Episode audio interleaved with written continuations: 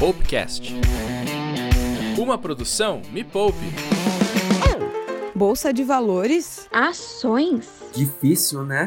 Será que é pra mim? Tá tranquilo? Tá variável.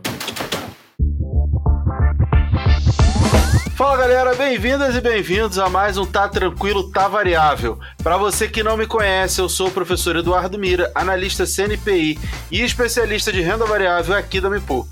E você já sabe, né? Toda semana tem episódio fresquinho do Tá Variável aqui no Popcast, para te mostrar que renda variável não precisa ser difícil e nem cheia de economês. Então, aproveita para já seguir esse podcast. É só clicar em seguir ou se inscrever aí no seu aplicativo de áudio favorito para sempre ser notificado e notificado quando tiver episódio novo aqui no podcast. E se você quiser mandar uma sugestão de tema, uma pergunta, críticas ou até um sinal de fumaça para a gente, é só enviar um e-mail para popcast.mepopnaweb.com que a PAN vai estar de olho por lá. E o nosso episódio de hoje é sobre fundos imobiliários. A gente vai saber como tudo isso começou e para onde está indo esse mercado. E para falar sobre os meus queridos FIIs, nada melhor que conversar com alguém cuja biografia se confunde com a própria história dos fundos imobiliários no Brasil.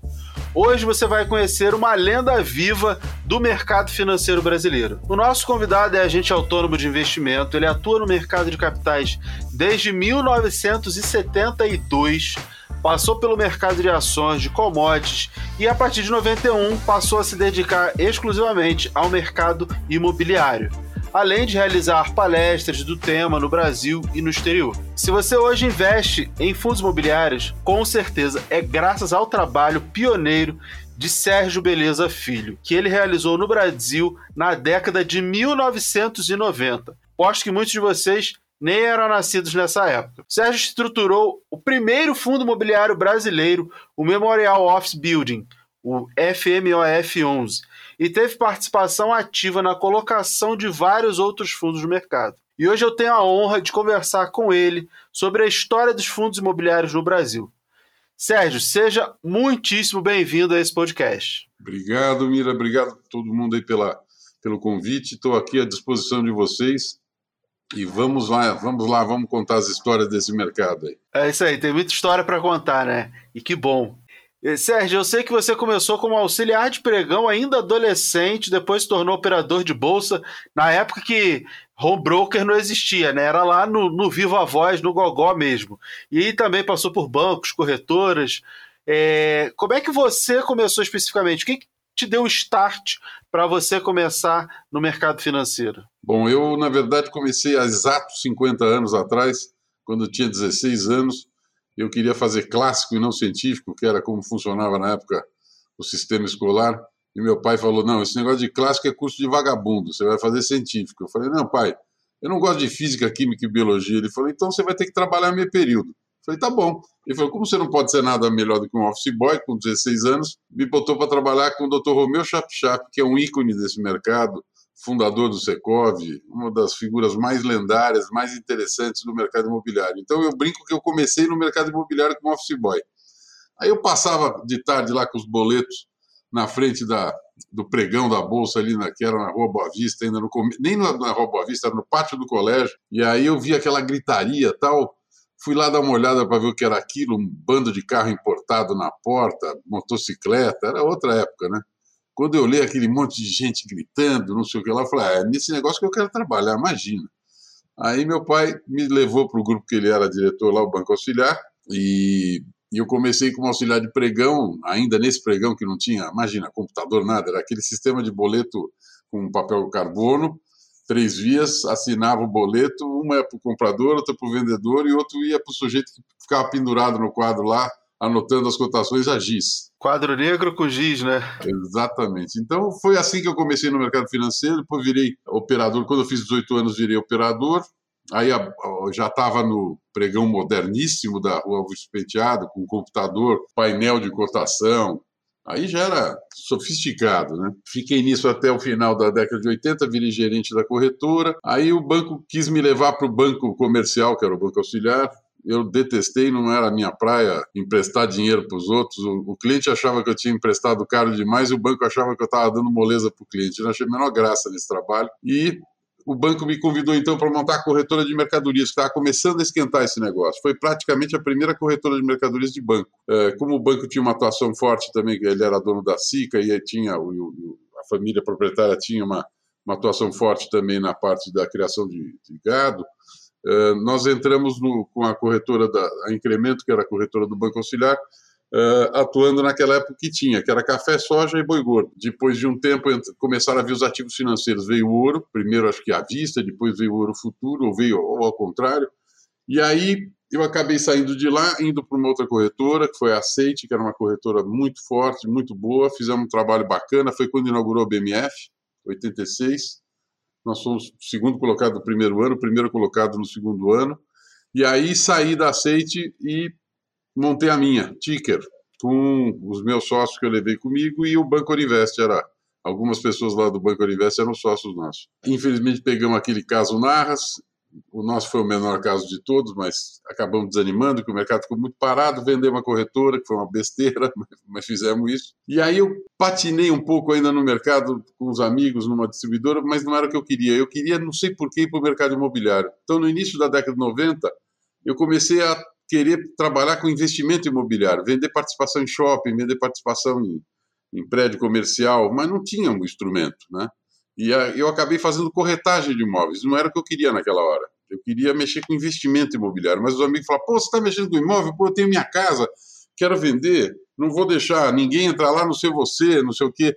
E eu comecei a fazer um pouco de corretagem, nem cresce eu tinha ainda, hoje eu estou todo regularizado, mas nem cresce eu tinha na época. E aí eu comecei a mexer com isso e meu pai sempre teve uma ligação com o mercado imobiliário, porque ele, apesar de diretor de banco, ele era o representante dos bancos do Secov, que é o Sindicato da Construção Civil. Um dia meu pai, em 93, vira para mim e falou assim, aquele negócio que você andou pesquisando, porque eu, a internet da época para pesquisar, não precisa nem dizer, era dificílima, né? Aí fiquei pesquisando fundo imobiliário, os REITs americanos e tal, naquela internet sofrível da época, meu pai virou um dia para mim e falou: Olha, vai ter uma palestra no Secov sobre fundo imobiliário. Eu falei: Você está brincando? Ele falou: Não é isso que você está de olho? Eu falei: É.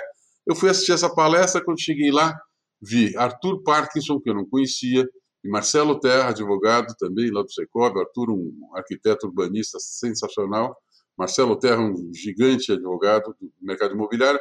Quando eu vi eles falando sobre o que eles estavam preparando para fazer o fundo imobiliário no Brasil, eu falei, é isso aí que eu quero fazer. Então, quando saiu a lei, em junho de 93, eu já comecei a me dedicar a esse negócio. Fui trabalhar numa empresa de consultoria de um amigo que já mexia com investimento em shopping center e tal, e comecei a visitar as pessoas que estavam envolvidas no, vamos dizer assim, que tinha um pé no mercado imobiliário e um pé no mercado financeiro. Isso não era fácil, porque toda, todo mundo que se envolvia com o mercado imobiliário e era do mercado financeiro só mexia com financiamento o diretor dessa área chama diretor de crédito imobiliário. Isso a gente está falando de uma época antes do plano real, né? Exato. Então você não tinha nem estabilidade econômica e a coisa era muito mais louca, né? Tanto que o primeiro fundo, se eu não me engano, nós fizemos o, o, o prospecto em, em URV. Você tem uma ideia como foi fácil. Unidade real de valor. É. Aí, uh, e aí eu comecei a visitar algumas instituições financeiras assim que tinham um pé em cada mercado e tinha uma pinta mais de de, de, de, mexer com investimento imobiliário, tipo Itaú na época, Unibanco. E aí fui na RMC, que era uma corretora de uns amigos meus, que tinha como sócios, um dos sócios, o dono da RIT Construtora. E aí, a hora que eu fui contar para o Molinari que eu tava, ia mexer com isso, ele falou, porque a lei já tinha saído, a lei 8668, em junho de 93, mas ainda faltava a instrução CVM que, que já existia, estava em discussão em audiência pública e aí iria ser aprovada em janeiro de 94. Aí, eu, quando eu cheguei lá para o Molinari e contei isso, ele falou: Nossa, o meu sócio gringo só fala desse negócio de fundo imobiliário, vai falar com ele. José Stefanes Ferreira Gringo, dono da RIT, construtora. Fui para lá, chegou lá, o gringo me chamou falou: Vamos embora, vamos fazer o primeiro fundo imobiliário. Você já conhece o lugar onde vai ser? Eu falei: Não, não sei nem onde é que você quer fazer. Estava um dia assim, meio chuvoso, feio. Fomos lá para Água Branca, paramos do lado do viaduto Antártica, era um terreno que tinha acabado de ser demolido, uma, uma empresa que tinha lá de distribuição de trator. Não era essa beleza que é o viaduto Antártica hoje, era um horror. Eu sempre digo isso em palestra, porque além de tudo estava chovendo, um terreno todo demolido e do lado do Palmeiras. Quer dizer, não pode ser uma coisa boa, né? não animou ninguém naquela hora. eu como São Paulino. Aí ele falou: é aqui que nós vamos fazer o primeiro fundo. Eu falei: mas o gringo, pô, você vai fazer um prédio do lado do viaduto, cara? Que lugarzinho ruim, não tem nada melhor para fazer. Falou: não, você não, você não viu o projeto. O prédio se eleva em cima dos estacionamentos, nivela o térreo com o viaduto e o prédio é daí para cima. E de fato é uma maravilha. Quem passa hoje no viaduto Antártico e vê aquele prédio grudado, lindo, azul ali, aquele é o Memorial Office que foi viabilizado com a captação de recursos através de fundo imobiliário. Foi assim que eu comecei. Caramba, é, é a história do, dos fundos imobiliários, né? É, na verdade, não só dos fundos, como da própria bolsa de valores, né? Como é que é, como é que as coisas aconteciam? Eu acho que é muito interessante a gente contar isso, porque tem a, a, maior parte do mercado começou recentemente. Se a gente pega os 4 milhões de CPFs que tem na Bolsa, é, a grande parte começou nos últimos anos. Né?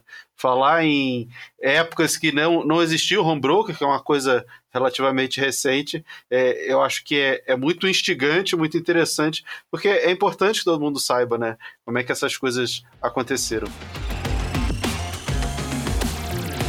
Mas, Sérgio, para a gente começar esse podcast de uma maneira animada, a gente tem um quadro nesse programa que se chama Perguntas Chatas para serem respondidas rapidamente. Eu vou te fazer três perguntas e você só precisa responder rápido e de um jeito simples, tipo um ping-pong. Pode ser? Manda pau. Primeira pergunta. Em alguns anos, o Brasil terá mais investidores em fundos imobiliários do que em ações? Eu já falei isso até para o presidente da, da B3 e ele não achou muita graça. Eu aposto que isso vai acontecer. E é fácil por quê? Porque você está investindo num negócio que todo mundo conhece, que tem lastro, que você vê, tijolo. Não tenho dúvida nenhuma. Eu, eu particularmente acho que é mais fácil a pessoa sair da poupança e ir para um fundo imobiliário, porque ele fala assim: ah, meu dinheiro está na poupança, vou comprar um prédio. Ah, não vou conseguir comprar ele inteiro, mas vou comprar um pedaço. Ele entende. Agora, vou comprar uma empresa participar dos fluxos de caixa futuro dela. A partir de, embora seja excelente, interessante, para o leigo é muito mais difícil entender a participação numa empresa, né? O fundo imobiliário é, é meio que óbvio. A minha filha de 10 anos, ela tem corte de fundo imobiliário, ela sabe, ela, ah, não, aquele shopping que eu gosto de ir, eu falo, ah, você tem um, um pedaço aí, sei lá, um, um ladrilho da fachada é seu, mas ela sabe que ela tem um pedaço. É, assim, uma criança entende. É muito, muito mais fácil. Pergunta número 2. Tributação de dividendos dos fundos imobiliários é algo inevitável e que vai acontecer em algum momento do mercado? Os grupos de WhatsApp que eu, que eu participo, quando tocam nesse assunto, o pessoal já sabe o que eu vou falar. Eu falo chorubu, porque até eles já fizeram um ícone lá com a minha foto e escrito chorubu embaixo. Porque eu falo, quanto mais a gente fala disso, mais a Receita vai ficar de olho na gente. Então para de falar, né? Mas o que eu acho é o seguinte: pode até vir um dia a tributação, mas eu vou, como nós já tivemos, mas é, vai ser só um ajuste de preço. Então, se amanhã vier uma tributação, as cotações vão cair um pouquinho e, segue a vida. Então, para mim, isso não assusta. É, eu acho que vai fazer diferença para quem tem todo o patrimônio já alocado e não vai alocar mais nada. O que é uma parte tipo, quase que insignificante do mercado, como todo mundo é novo, está colocando dinheiro, está construindo seu patrimônio, ah, vou tributar. As cotas vão sofrer um reajuste. Ah, vou tributar em 15%, a cota vai cair mais ou menos 10, 15%, vai se reajustar esse novo padrão. E você que continua aportando vai aportar pelo novo preço. Então, as coisas se ajustam. Então, não, não vejo grandes preocupações. Ah, o cara que tem lá 10 milhões, ele não vai colocar mais nada. Esse aí vai, vai ver uma perda do seu patrimônio e, cara, paciência. Mas isso aí é, é praticamente ninguém do mercado, né? Então, Acho que a preocupação não se justifica.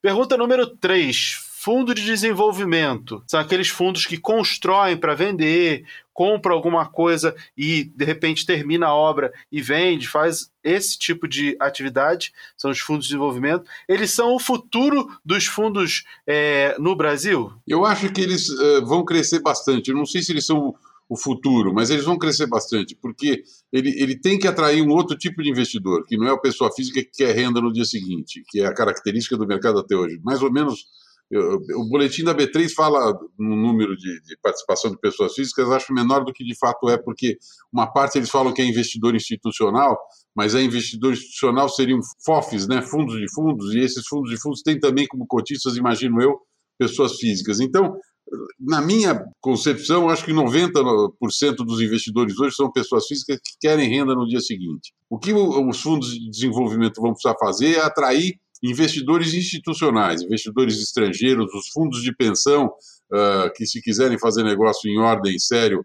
tem um ambiente fantástico, porque você vê, nós temos vinte e tantos anos de história de fundo imobiliário, nunca tivemos um caso de falcatrua, de, de picaretagem, nada. É um mercado bastante sério, bastante transparente, tanto que hoje é um instrumento que o governo federal está querendo utilizar para poder desmobilizar, vender ativos do governo. E esse tipo de ativos do governo federal são ativos que realmente vão ser destinados a desenvolvimento. São grandes terrenos, grandes áreas que hoje eh, fazem parte da, das Forças Armadas, fazem parte do patrimônio de grandes empresas estatais e que querem via mercado para desmobilizar e o jeito de fazer isso é via fundo imobiliário e tem que ter investidor para fundo de desenvolvimento, que é diferente do investidor que está aí no mercado hoje. Aí a porta de saída vai ser o mercado de fundo de pessoas físicas, quando esses empreendimentos já estiverem gerando receita. É, você falou do, dessa desmobilização do governo, né, de querer transformar esses ativos em, em, em capital, né, porque vai ter uma utilização melhor. Me lembrou também dos fundos de pensão, né, que vão tem que transformar os imóveis em, em, em, participação em fundos imobiliários, né? Trabalhei no Banco do Brasil, a Previ tem bastante coisa, tem até amigos e amigas que estão que cuidam dessa parte dentro da Previ de imóvel, eles têm participação em imóveis, a gente tem outros fundos de pensão também que tem, tem muita participação em imóvel físico de verdade, isso vai passar a ser por fundos imobiliários, né? É mais um up que eu acredito que o mercado vai ter. É, porque na verdade são duas coisas. O que eles, a partir de 2018, quando saiu essa portaria, eles não podem mais investir em imóveis de forma direta, eles têm que investir através do mercado de capitais. Eu acho isso muito salutar, porque nós sabemos da história do que aconteceu em fundos como Postales e tudo mais, histórias escabrosas, então Uh, o ambiente do mercado de capitais é muito mais regulado, muito mais transparente e envolve sempre uma instituição financeira ou uma empresa como gestora, que aí a coisa é bem diferente. Então, eles só podem investir em imóveis a partir de 2018 através de FIP, fundo imobiliário, assim por diante. Agora, a carteira que eles têm, eles têm que transformar em 20 anos a partir de 2018, eles têm 20 anos, não, 12 anos, acho a partir de 2018, eles têm que transformar em, em, imóveis. Isso já é uma coisa mais delicada que eles reclamam bastante e eu acho que tem que ser analisado, porque tem casos em que, por exemplo, eles têm controle de shopping centers, eles têm, por exemplo, e o shopping center, quando você é, é acionista, geralmente tem um acordo de acionistas. Se ele vai passar essa, essa participação dele para um fundo imobiliário, os outros acionistas podem aproveitar esse momento e exercer seu direito de preferência.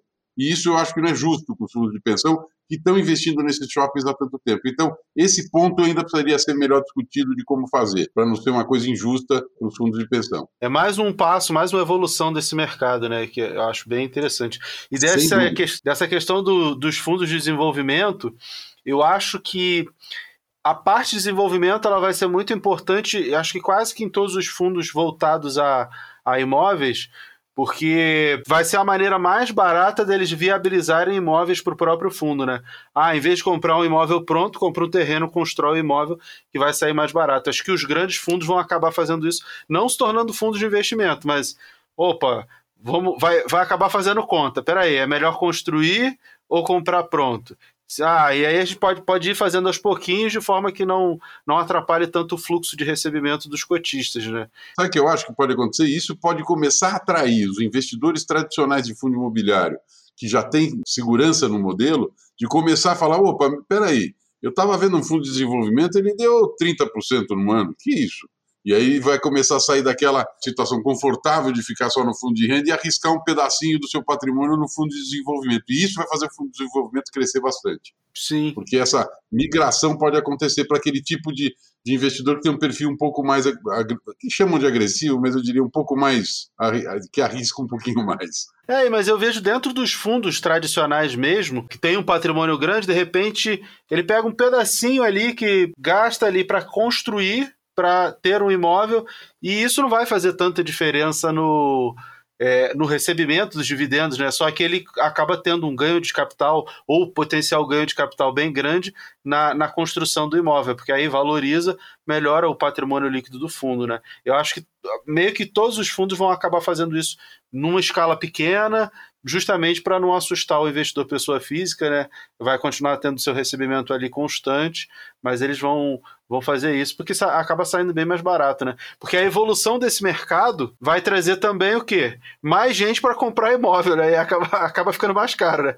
A Sem procura dúvida. maior do que é, a oferta, aí o preço dos imóveis pode subir bastante, os, imóveis, os grandes imóveis comerciais, e desenvolver, construir, vai acabar sendo uma saída bem interessante para todos os fundos que, que precisam de, de imóvel, né? Mas, Sérgio, é, você falou desse primeiro fundo lá que foi feito, mas eu lembro também que tem o fundo do Shopping Pátio Gianópolis, né? Foi também um dos primeiros fundos, além desse lado do Água Branca, né? Como é que era nessa época lá dos primórdios, é, que os fundos nem eram negociados em bolsa? Como é que eram essas transações de compra e venda nessa época em que as coisas eram, eram bem iniciantes, bem iniciais? Bom, a, a, a história do Shopping Janópolis é, é maravilhosa, contando um pouquinho de que aconteceu. Adriano Machado Rodrigues, um querido amigo que tem um engenheiro, que é avaliador e tal, que tinha uma empresa de avaliação imobiliária, ainda tem. Ele me liga um dia e fala assim: beleza, você não sabe, sabe o shopping jornal? Eu falei, claro, morei lá seis anos, os meus últimos seis anos solteiro, morei ali do lado e tal. Ele falou: olha, o shopping Janópolis vai inaugurar agora no final do ano isso nós estamos conversando há mais ou menos outubro. Eles estão precisando fazer uma, um caixa, eles estão pensando em fazer um lançamento de debentures. E eu falei para eles que eles deviam fazer fundo imobiliário. Aí eu virei para ele e falei: Nossa, Adriano, vamos embora, vamos conversar com eles. Aí ele marcou um almoço, tive uma reunião com o diretor lá da época da, da, do Grupo Plaza, do Paulo Malzoni. Estou conversando com ele, falando, levei um, PowerPoint impresso, assim, mostrando as vantagens do fundo imobiliário para ele. E comecei a falar: não, muito melhor do que se fazer debênture, fazer um fundo imobiliário, você vende participação, não sei o quê. Tinha meia dúzia de fundos ainda na indústria, então você imagina a dificuldade que foi essa conversa. Mas tinha acabado de acontecer uma história interessante, que foi, na minha visão, o primeiro fundo imobiliário que foi destinado à pessoa física no Brasil, que foi um fundo da Cirela, que o Unibanco era o administrador, mas quem montou toda a operação mesmo foi um, um diretor da Cirela, o Daniel Citron, e, e eles fizeram a, o lançamento desse prédio, Brazilian Finance, ficava na, fica na esquina de Bandeira Paulista com Juscelino Kubitschek, um prédio lindo. Eles fizeram um fundo para vender os três últimos andares e os três primeiros andares, fizeram um lançamento igualzinho imobiliário, porque na época qual era o ativo que o investidor tinha para investir? Flat. Então quem estava vendendo na verdade era uma imobiliária, que não pode, tá certo? Mas naquela época ninguém vendia. Nenhuma corretora queria vender cota de fundo imobiliário. Então estava essa imobiliária fazendo uma venda muito parecida com a venda de um flat. Um flat mais ou menos valia 70 mil reais na época.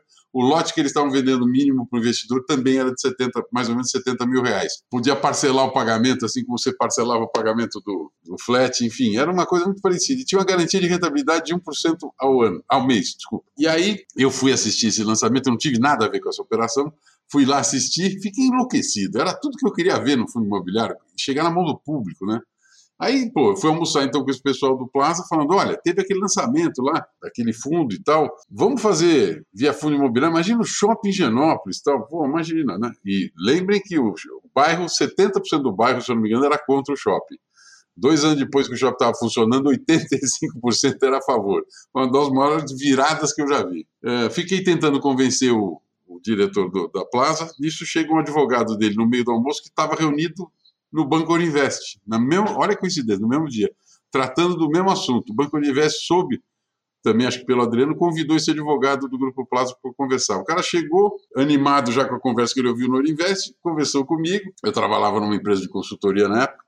E aí o, esse diretor do, do, do Malzone virou e falou assim: Você já conhece o shopping que você vai vender? Eu falei: Não, o shopping nem inaugurou, então vamos lá para você conhecer. Foi a mesma conversa da RIT. Fui para lá, shopping obras. Você imagina o que é um shopping center acabando de construir, cada loja com a sua equipe de obra. Eu nunca vi, porque é uma loucura. É uma obra que está acabando com todas as lojas com as suas obras acabando. Imagina a zona que é aquilo. E aí fiquei encantado de ver o shopping e tal. E o que aconteceu? Eles contrataram o Banco Orinvest, óbvio que é uma estrutura financeira muito mais poderosa, e o Orinvest, que já era meu amigo, meu cliente antigo uh, e foi meu parceiro na corretora, me convidou para ajudar a vender. E aí eu fui para a Coin Valores, e então quem colocou à venda os dois shoppings foi o Banco Orinvest, eu na Coin Valores, né, e uma imobiliária. que não podia, mas não tinha jeito. Se a CVM estiver assistindo isso aqui, problema da CVM. Ela sabe que naquela época Não tinha jeito. Era assim, era assim ou não tinha. Tanto que, dois anos depois, três anos depois, nós lançamos lá na Coinvalores o primeiro fundo imobiliário da Bolsa. Foi quando inaugurou os negócios em bolsa, que é o que você me perguntou. Eu já volto lá. E quando nós fomos lançar esse fundo, que foi o Europar, em 2002, que nós começamos a preparar, eu lembro que eu mandei um e-mail para 12 corretoras íntimas nossas, que a gente já conhecia desde a década de 70, tanto eu quanto os donos da Coinvalores. Um dos donos da Coinvalores era presidente da Ancor, da Associação das Corretoras. Tinha um relacionamento fantástico. Nós fizemos um e-mail para 12 corretoras, seis fingiram que não receberam e-mail, sabe? Aquela ficaram embaixo da mesa, ai meu Deus, lá veio beleza com aquela porcaria de novo de fundo imobiliário. Lá vem esse cara chato perturbar com esse negócio. Exato. Não, e era um fundo que tinha imóveis Rio e São Paulo, nunca ninguém tinha feito isso, era uma já era uma coisa assim avançada. Prontos, alugados. Sabe, não tinha, só tinha um mico lá no meio que o empreendedor quis colocar, que foi uma luta, que foi a torre de teste de elevadores alugado para Atlas Schindler. Todo mundo falava, pô, se um dia essa Atlas Schindler sair de lá, você vai alugar isso para quem? Bom, a verdade que acontece é o seguinte, esse fundo já tem 20 anos, nunca ficou vazio o quê? A torre de teste de elevadores. É a única que manteve performance. É o melhor ativo do fundo. É. Então, isso tudo para te contar como foi esse período, né? E como é que negociava a cota nessa época? Era no do jeitinho que a gente sabia trabalhar, no papinho, no telefone. Uh, a gente divulgava uh, pela internet uh, a informação de qual era a cotação para dar uma credibilidade, tá certo?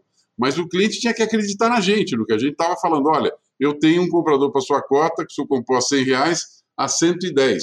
Só tem interesse? Entendeu? E aí o cara fala assim ou não.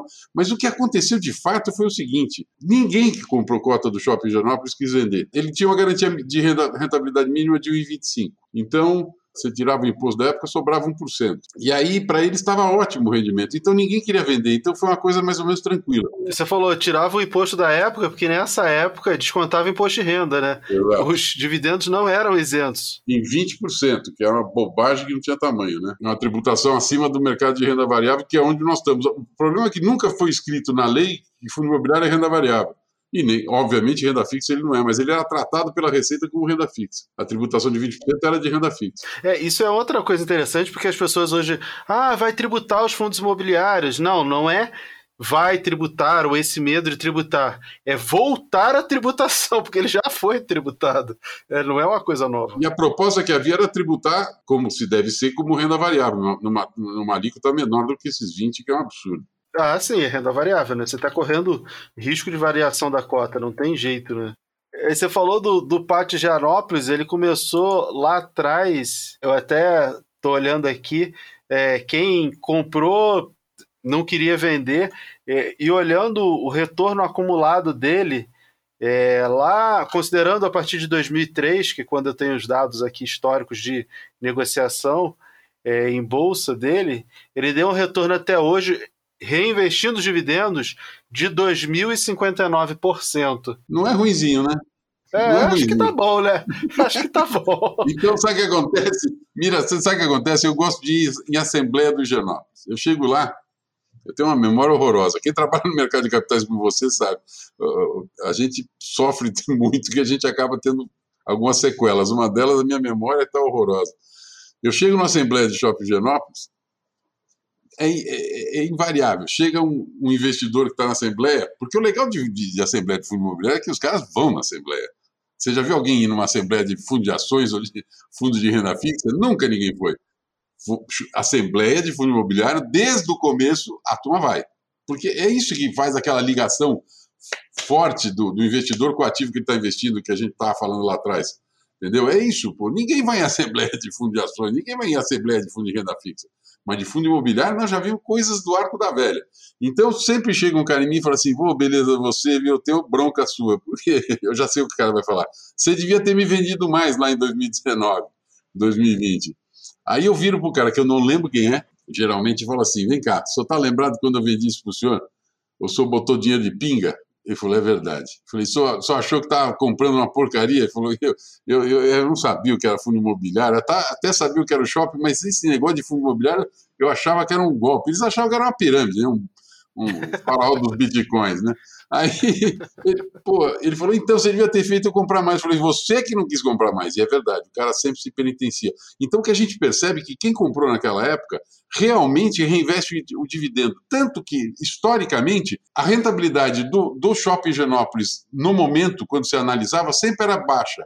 Por quê? Porque quem tinha a cota do Genópolis era quase que mecânico. Ele reinvestia todo mês em mais cotas, sem olhar que cotação estava e que resultado estava dando, não importa e botava mais algum dinheiro. Então, a cota do Shopping Genópolis durante toda a história dele sempre foi cara, porque ele tem pouca gente querendo vender e esses que não querem vender são compradores mais ou menos habituais. Os loucos que por acaso querem vender, tem sempre gente para comprar. Né? Ah, mas fácil, fácil. É, e, eu acho engraçado, assim, e, e, confortável, e por isso eu acho que isso corrobora aquele pensamento que, que a gente compartilha de que esse mercado ele vai crescer muito e até superar é, a quantidade de investidores, não o tamanho do mercado de ações, mas quantidade de investidores sim, porque é muito, é, é, acho que é muito confortável e é muito fácil você comprar cotas ao longo do tempo, reinvestir os dividendos ou parte deles, usam uma parte reinvestem a outra, e a maioria dos fundos imobiliários eles se valorizam com o tempo, né? Porque eles, eles têm imóveis dentro deles e o imóvel se valoriza com o tempo, pelo menos corrigindo a inflação, que é o que se espera, o custo de construção, então ele tende a valorizar, não vai ficar tão desvalorizado assim, então não tem muito como cair. É, mas teve um outro fundo também que você participou, que foi o fundo Andrômeda, do Grupo Perini, é, e o sucesso do Perini Business Park dentro do Andrômeda acabou dando origem ao FI e B11, que atualmente tem 17 mil cotistas. Como é que foi a estruturação desse projeto? É, isso foi maravilhoso. Esse, esse case é lindo. Primeiro porque o, o, o, empreendimento que é o Perini Business Park em Joinville é um espetáculo. Ele parece que é o maior empre, uh, empreendimento multissetorial no Brasil desse tipo. Ele tem hoje 1 milhão e 300 mil metros de terreno, com 330 mil metros mais ou menos de galpão construídos, uns 200 inquilinos. Hoje tem uma coisa lá fantástica, por exemplo, eles têm um campus da, da Universidade Federal de Santa Catarina. Acho que é o único condomínio logístico industrial que tem um campus universitário lá dentro. Eles têm, acho que, oito ou nove cursos de engenharia lá dentro. E do outro lado da rua, eles fizeram o Agorotech Park, que é um, um empreendimento destinado a startups, fintechs e aceleradoras. Você imagina o zanza-zanza da molecada entre a faculdade e o outro lado da rua, onde tem as startups, tudo que eles querem conhecer, tudo que eles querem participar e começar a viver. Então é um negócio que ferve. Eh, esse empreendimento eh, foi criado, o Banco Universo que administrava no começo, o Andrômeda, que é era dono de tudo, eh, desde que começou em 2001, 2002, Aí, em 2003, passou para Coinvalores, onde eu estava, nós, nós fizemos o, um aumento e tal. Eles foram, nós fomos fazendo vários aumentos de capital e os investidores eram só os investidores originais, que eram investidores da Europa investindo nesse fundo, porque o grupo Perini é o grupo italiano. Então, era lá, talvez, o grupo Perini, mais os investidores dele, através de, de, de instrumentos de investimento aqui no Brasil, nesse fundo imobiliário Andrômeda. Então, ele não estava em bolsa, nunca teve em bolsa, porque era um fundo de meia dúzia de investidores, vamos dizer assim. Aí, quando foi em 2011, o Marcelo Hack, que é o CEO do grupo, eu, eu tinha sido administrador desse fundo até 2007, aí em 2007 eu saí da Coin Valores, está lá até hoje, Coin faz uma administração excelente, e eu fui para outra corretora, mas continuei como consultor deles. E aí, para cada aumento de capital que eles faziam e tudo mais. E o meu sonho dourado era um dia vender isso para o público que era uma diversificação, apesar de ser um empreendimento num único local, mas eu não considero ele um monativo, porque ele tem uma enormidade de investidores, de inquilinos. E aí, um dia o Marcelo Hack, que é o CEO do grupo, me liga e fala: Olha, estou indo para São Paulo que eu quero conversar com você porque nós resolvemos fazer aquele seu sonho virar verdade, que é vender um pedaço do nosso, do nosso fundo Andrômeda para o mercado, para o público. Fiquei maravilhado com isso. Fomos lá fumar nosso charuto no Oeste Café. Ele chegou e falou: negócio é seguinte, vamos dividir, estamos fazendo uma cisão, cortando, vamos dizer, uma área de mais ou menos um quarto do, do que nós temos de terreno hoje.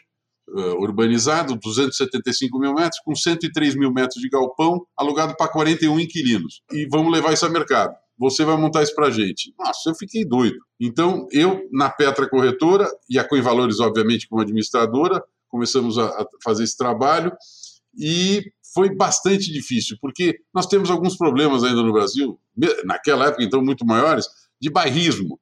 Você ia falar com alguém, olha, tem um fundo imobiliário para te vender, não sei o que e tal, o cara fala, ah, legal. Qual que é? Não, aqui um galpão em Guarulhos, tá, tá bom. Agora você falava, era um galpão em Vitória, Espírito Santo. O cara, ah, Vitória, sabe? Já começa a achar, não é legal. Então, comecei a fazer esse trabalho e comecei a mostrar para algumas instituições financeiras que estavam, que tinham seus fundos já estabelecidos, para já mostrar para eles e tal.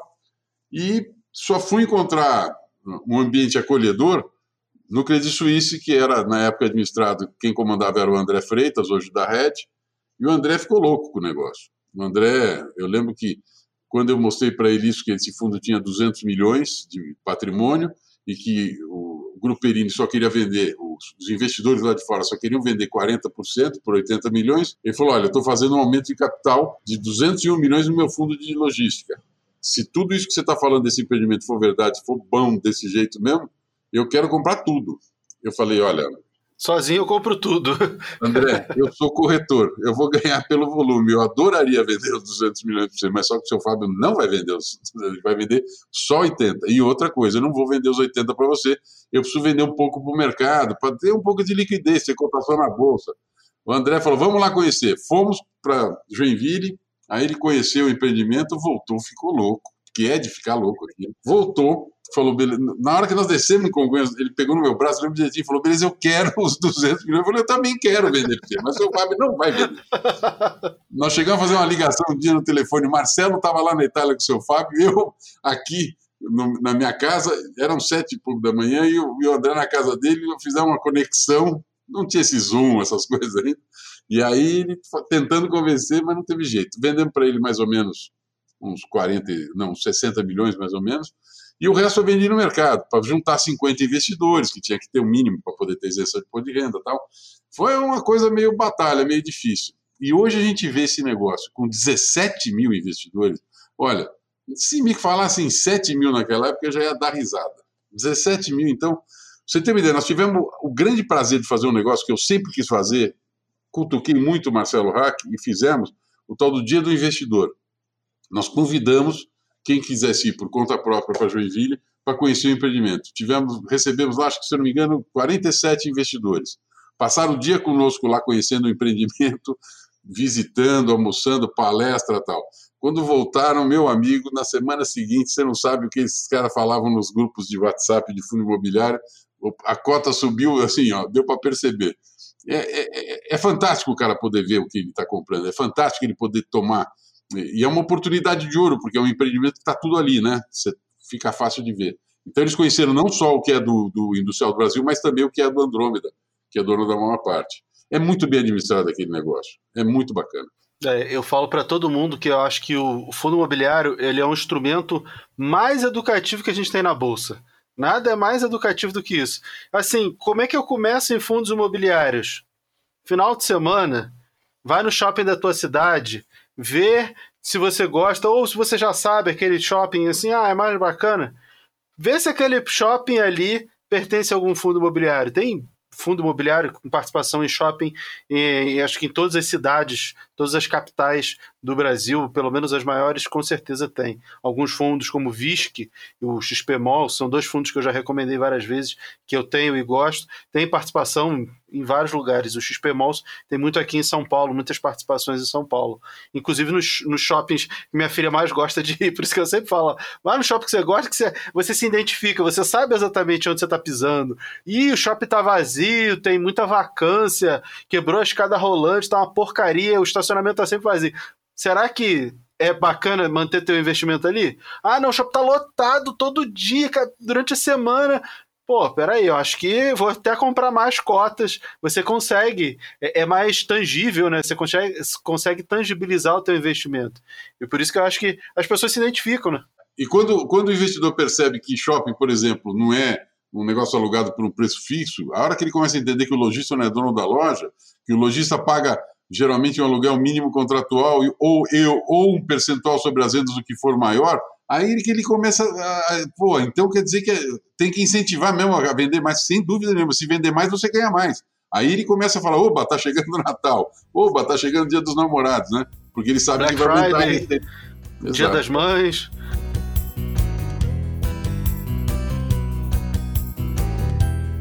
Mas, Sérgio, a gente tem aqui nesse, nesse programa um quadro chamado Ações Trágicas.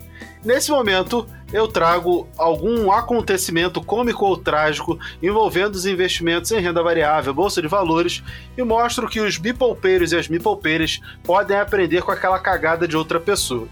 Eu quero saber de você, que é um cara que é uma enciclopédia, conhece os primórdios do mercado, já deve ter visto milhões, milhares de cagadas de outras pessoas e eventualmente já deve ter feito alguma uma ou outra cagada, porque todos nós fazemos. Eu queria saber o que, que você já viu, já presenciou e comentasse pra gente sobre os fundos imobiliários ou sobre ações. Bom, é mais, é mais justo a gente contar uma nossa, né? É, Às vezes é mais engraçado também. eu contava isso na- nas aulas que eu dava no GVPEC, lá no Programa de Educação Continuada da GV. Então começava contando, todo mundo falava assim, nossa, ele vai contar alguma vantagem, né, pelo começo da história. Aí eles viam o final. Foi assim, eh, um dia eu sou chamado pelo presidente da época da, da SONAI, João Pessoal Jorge, um português, uma figura simpaticíssima, falando, Sérgio, é o seguinte, nós vamos vender um pedaço, exatamente como foi feito no Perini, que fez uma cisão do, do ativo para vender, nós vamos fazer uma cisão do nosso Parque Dom Pedro em Campinas para vender via fundo imobiliário. Nossa, eu fiquei louco. Shopping espetacular, gigantesco, um, um troço. Quem conhece, quem, quem sabe o que é o Parque Dom Pedro, não precisa falar mais nada. Eu fiquei enlouquecido. Falei, nossa, João, que legal, vamos embora, vamos lá fazer. Já estava né, falando, vou fazer na Petra tal, né? Ele falou, não, não, você não está entendendo. Eu já tenho proposta de dois bancos. Eu quero que você me ajude a, decidir com qual deles eu devo fazer. Bom, eu quase chorei, né? Falei, mas, João, vamos fazer com a gente, nós fazemos uma proposta mais barata. Pô, o senhor está falando comigo, então o senhor tem que confiar em mim, vamos embora, tal. Não, beleza, eu já estou decidido, vai ser com um desses dois e tal. Aí eu falei, tá bom. E que, que que- qual é a vantagem que eu vou ter? Ele falou, ah, isso depois a gente vê. Vamos almoçar que a gente resolve lá. Aí fui almoçar eu, ele, um diretor dele, o diretor financeiro dele. Quando estamos no restaurante, eu tive uma ideia genial. Falei, já sei. Falei, tudo bem, eu vou participar da venda. Claro, você vai ser uma das instituições que vai participar da venda, do pool. Né? Aí, nessa época, eu já até falava em pool, 2009, por aí. Aí, virei para ele e falei, então é o seguinte, eu vou querer, com exclusividade, um stand na entrada mais importante do seu shopping. Eu vou botar uma equipe lá de vendas, nós vamos fazer a venda das cotas do shopping. Estava chegando o Natal, né? era novembro já. Nós vamos fazer. Eu quero botar um stand lá para vender para o público que estiver lá dentro. O homem era presidente da Sonai, um homem de varejo. A hora que eu falei isso, o olho dele brilhou. Mas ele, como bom presidente do grupo, bom português, virou e falou: Não, isso tu vais ter, vai, vais ter que discutir com os bancos que vão vender. Eu falei: Não, senhor. Se o senhor quer que eu ajude o senhor de graça, eu quero isso aí. Eu quero ter esse stand e quero ter exclusividade. Falei: Eu vou bombar, tá, sabe? Um shopping daquele tamanho no Natal, imagina. Aí ele falou: vamos ver, vamos ver. Ele não garantiu. Chegou o dia da audiência na, na, na Bovespa, na época eu levei os dois donos da Petra comigo, meus parceiros, Fernando Fontes e, e o Ricardo Binelli. E aí chegamos lá. Uh, eu apresentei isso para o seu João, estava o diretor dele lá falando lá. Falei: Ó, esse é o seu João. Foi ele que nos garantiu que vai nos dar o stand lá. Pô, de- de- Garanti coisa nenhuma, não sei o quê. Eu falei: Bom.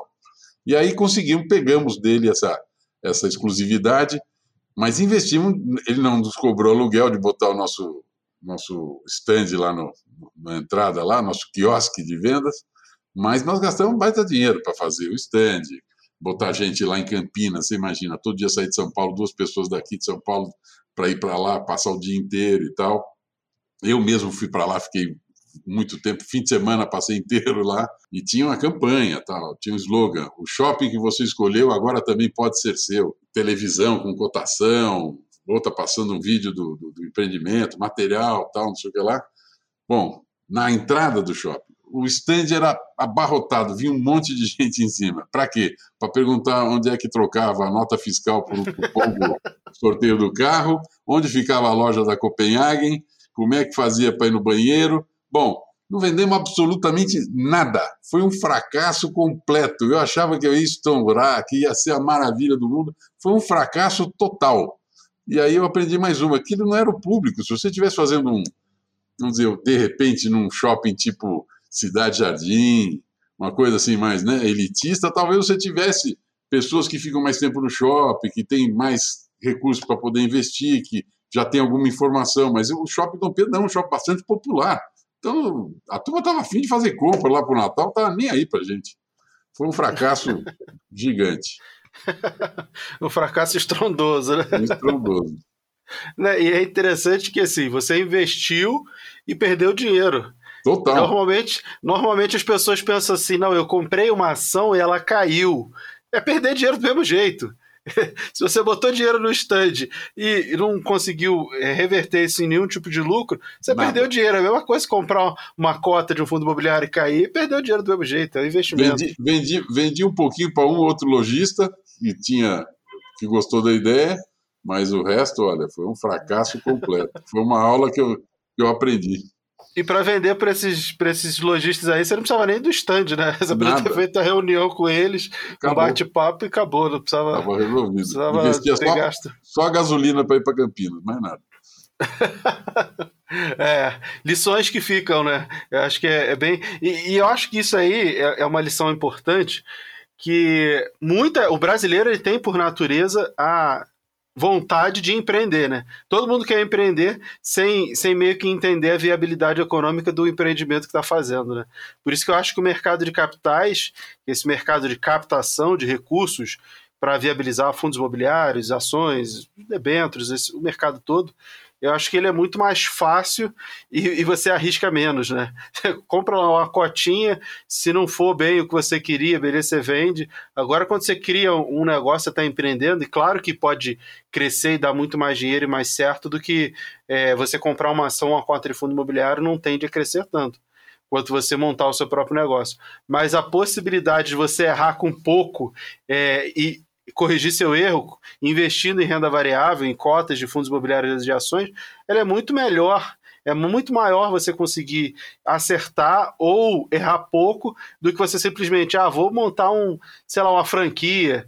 Ah, você não monta uma franquia por menos de 50, 100, 200 mil reais. Exato. Pô, com 100 reais você compra uma cota de um fundo imobiliário você se permite arriscar. Agora, foi muito importante para nós uh, termos aprendido como era o perfil do investidor imobiliário, fundamental, porque você veja, no caso, por exemplo, do Europar, nós não montamos esse fundo sozinho. Eu tive a alegria e o prazer e a honra de ter feito isso junto com duas feras do mercado imobiliário, o meu querido amigo que já se foi, Elbio Fernandes Mera, da Fernandes Mera Imobiliária, e o Pedro Cesarino, parceirão dele, uh, da Shot Publicidade que é uma empresa de publicidade focada só no mercado imobiliário. Então, eh, nós pegamos com eles o perfil do, do investidor, como vender, como atuar. Nós fizemos um, um, uma, uma, uma, área de vendas naquela época, na Fernandes Mera, voltado para isso. Tanto que naquela época eu quis envolver as imobiliárias de São Paulo para que elas criassem um departamento para vender fundo imobiliário oficialmente, com os seus uh, profissionais habilitados como agente autônomo de investimento e tal. infelizmente, naquela época eu não consegui convencê-los, porque eu achava que, era, como eu não conseguia dentro do mercado, e corretoras e bancos que topassem me ajudar a vender, eu que, tinha que convencer as imobiliárias a elas se tornarem, entre aspas, quase uma instituição financeira, vamos dizer, criar um departamento onde os seus profissionais fossem também agentes autônomos de investimento. Mas isso até hoje uh, não, é, não é comum. Eu sou um dos poucos que eu conheço que tem Cresce e é agente autônomo ao mesmo tempo. É, um homem visionário, né? Consegue ver as oportunidades de mercado. Eu acho que fundo imobiliário ainda tem muito para crescer, tem muito para ganhar popularidade e acho que faz total sentido pensar nisso. Quem vende imóvel, vender cota de fundo imobiliário, que é a mesma coisa que comprar um imóvel, né? Só que é de uma outra maneira, mais direta, mais líquida e mais fácil, inclusive com a participação direta no recebimento dos aluguéis, né? O fundo imobiliário ele é mais fácil. O imóvel não, você comprou, aí você faz o trâmite para transferir para o seu nome, é um valor alto, e aí se você vai alugar, está comprando como investimento para alugar, aí você tem que correr atrás, botar na imobiliária, pagar a comissão para alugar, tem a vacância quando o cliente sai, e aí você tem que esquentar a cabeça. O fundo imobiliário não tem nada disso. Ou melhor, tem tudo isso, só quem Muito esquenta a cabeça fácil. é o administrador, né? Exato. O gestor, e outra é coisa, você. você tem o que eu chamo de acessibilidade. Como é que eu posso, com 10 mil reais, querer ser sócio de um shopping? Se eu chegar no, num shopping e falar, eu queria ser sócio aí do seu shopping aí, quanto você quer investir? 10 mil reais. Ah, passa amanhã. Sabe? Até logo. Agora, você com mil reais, você compra a cota de um prédio alugado por uma multinacional, por uma Petrobras, entra sócio de um shopping maravilhoso. Você chega no shopping, ah, eu, queria, eu tenho 10 mil reais para ser sócio. O cara, pô, você consegue comprar esse, essa porta aqui. Esse, essa, esse pedaço da porta, né? Tipo, só um ladinho da porta. Você não consegue nem comprar a porta inteira com 10 mil reais. E Exato. você consegue ser sócio através de fundos imobiliários, né? Também tem coisas do tipo, se você investe em imóvel, que é muito bom, mas você quer vender, você vai ter um todo. Primeiro eu falo, você tem que perguntar para sua mulher se ela deixa, né? Porque se você é casado, ela tem que assinar junto. Você tem cota de fundo imobiliário, você compra e vende, faz besteira, faz sucesso e não precisa falar nada. Uh, depois você tem uma corretagem gigantesca. Fundo imobiliário hoje em dia tem vários corretores que operam sem cobrar corretagem. Acho que ninguém mais cobra. Isso né? é para atrair cliente para dentro de casa. Até depois, os grandes bancos não estão mais cobrando exato. corretagem para fundo imobiliário. Depois você, quando vende imóvel, obviamente você vai ter ITBI, uma série de custos de cartório. Fundo imobiliário, pim pam pum, você vendeu em dois dias, o dinheiro está na conta, gente. É uma delícia isso aí. É uma maravilha. É uma coisa que, você vê, um dos grandes, uh, vamos dizer, um dos grandes instrumentos bacanas de informação hoje no mercado é o Clube FI, que é um site sobre fundo imobiliário. O, dono desse troço começou porque a família investia em imóveis e ele começou a, quando ele começou a ajudar a família no investimento, começou a perceber que o negócio não era tão legal. Do meu grande amigo Rodrigo Cardoso. Ele, ele é um exemplo vivo disso aí, que transformou a, a, a tradição da família de investir em imóveis num negócio muito mais só tem um defeito, né, que eu falo. No, no, no, site dele tem um baita defeito que eu acho que é não me convidou para sócio, mas de resto tá tudo entendeu? nem a mim, nem a mim. Tem dois defeitos, então. mas eu tenho o endereço fundoimobiliário.com.br. Isso ele não tem, entendeu? Hoje, porque era, porque era o site que tinha no mercado. O meu site era o único que falava sobre fundo imobiliário na época. Aí, quando eu virei agente autônomo, e havia alguma incongruência entre ser agente autônomo e ter aquele site. Eu tive que parar. Foi quando eles surgiram, esses sites todos que estão aí no mercado hoje, fazendo esse sucesso todo. Eu fiquei só com o endereço bonitinho. Agora devo querer voltar com ele, vamos ver. Mas não como uma coisa para concorrer com, com eles, porque não tem a menor condição. Vai ser mais um portal para os sites e para os professor Mira e tudo mais. Pô, vai ser ótimo. Mas Sérgio, a gente está chegando ao fim desse episódio. Eu quero agradecer muito a você por ter aceito o nosso convite para esse papo. Com certeza foi uma oportunidade incrível para as mipolpeiras e os mipolpeiros aprenderem sobre a história do mercado de capitais. Fica à vontade para se despedir e para deixar o seu recado. Bom, gente, muito obrigado. Eu agradeço muito poder estar participando disso. É uma forma de eu estar envolvido com a modernidade desse mercado que vocês estão fazendo. É um trabalho maravilhoso. Eu, eu fico muito orgulhoso de ver como isso aí cresceu, o tamanho do mercado, o trabalho bacana que vocês estão fazendo. Isso aí é, é sabe, é, você imagina, para quem começou lá para trás com aquela dificuldade que nem internet direito a gente tinha, hoje em dia a gente vê essa modernidade, essa facilidade de acesso à informação. E o fundo imobiliário é muito importante no negócio da informação, porque, como eu disse, uh, o, o investidor participa, o investidor pesquisa, o investidor quer saber por que, que não está alugado aquele imóvel, quer saber por que vendeu naquele preço, por que está fazendo emissão naquela, naque, naquele patamar. Então, eu acho que o trabalho de vocês é fantástico, estou sempre à disposição. O que está difícil para mim é me manter atualizado com, essa, com essas coisas todas que estão acontecendo. Essa avalanche de informações, né? É isso aí. E para a galera te achar, como é que eles fazem? Tem rede social? Você que é um cara da velha guarda? Eu tenho à disposição de vocês quando vocês quiserem o, sergio.fundoimobiliário.com.br, que é o meu, meu e-mail. O site fundoimobiliário.com.br vai voltar. Eu tenho uma página no Facebook que eu vou reativar agora. Uh, então, estou à disposição. Quem quiser qualquer coisa, é só me chamar. Tá ótimo. Muitíssimo obrigado. E a vocês, muito obrigado pela sua paciência pela sua audiência. E até o próximo podcast. Tchau, tchau.